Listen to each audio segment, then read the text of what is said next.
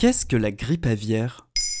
Merci d'avoir posé la question. Il n'y a pas que le virus de la Covid qui inquiète. Plus de 600 000 volailles ont été abattues en France depuis décembre 2020, avec aujourd'hui plus de 170 foyers de grippe aviaire rien que dans les Landes. Une variante appelée influenza aviaire bien plus virulente que celle connue par le passé. C'est la deuxième fois en 4 ans que ce virus est hors de contrôle sur le territoire français.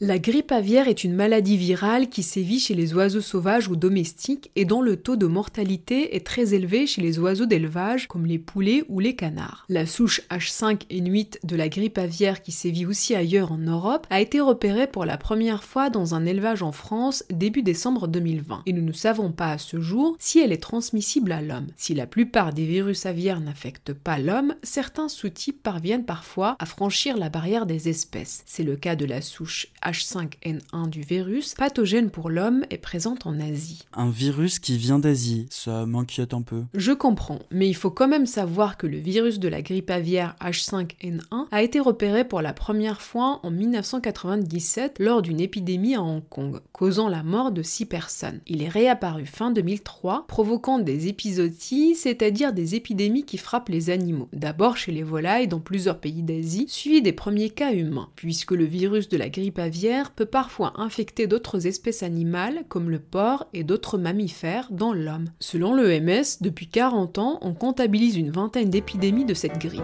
Partout sévit en ce moment vraiment une fâcheuse épidémie.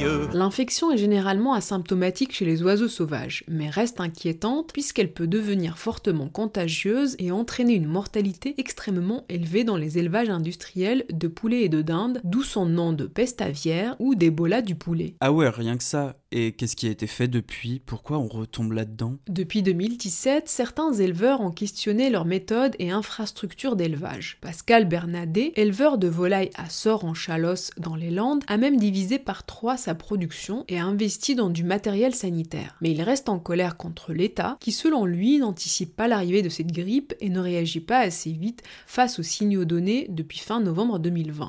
Même si de son côté le ministre de l'Agriculture Julien de Normandie assure la volonté d'accélérer les abattages en réquisitionnant des élevages et des abattoirs et tenter ainsi de mieux maîtriser la course que ce virus mène en France depuis décembre. Mais bon, qui dit virus dit vaccin possible, non? Eh bien, le vaccin existe déjà et même dans un laboratoire français, testé et efficace à 100%, mais pas homologué en France, parce que les animaux vaccinés ne peuvent pas être exportés. Les animaux morts non plus, hein Pas faux, ce qui augmente encore plus la colère des éleveurs et met en danger une filière importante à l'export, celle du foie gras. La filière a déjà perdu la moitié de son activité dans la crise du coronavirus. Alors que la France est le premier pays producteur de foie gras au monde, depuis fin décembre, il a perdu encore des marchés en Chine et au Japon. Des aides sont toutefois annoncées pour accompagner le secteur à traverser au mieux cette double crise.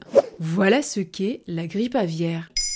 Maintenant, vous savez, un épisode écrit et réalisé par Zineb Souleimani. En moins de 3 minutes, nous répondons à votre question. Que voulez-vous savoir? Posez vos questions en commentaire sur les plateformes audio et sur le compte Twitter de Bababam.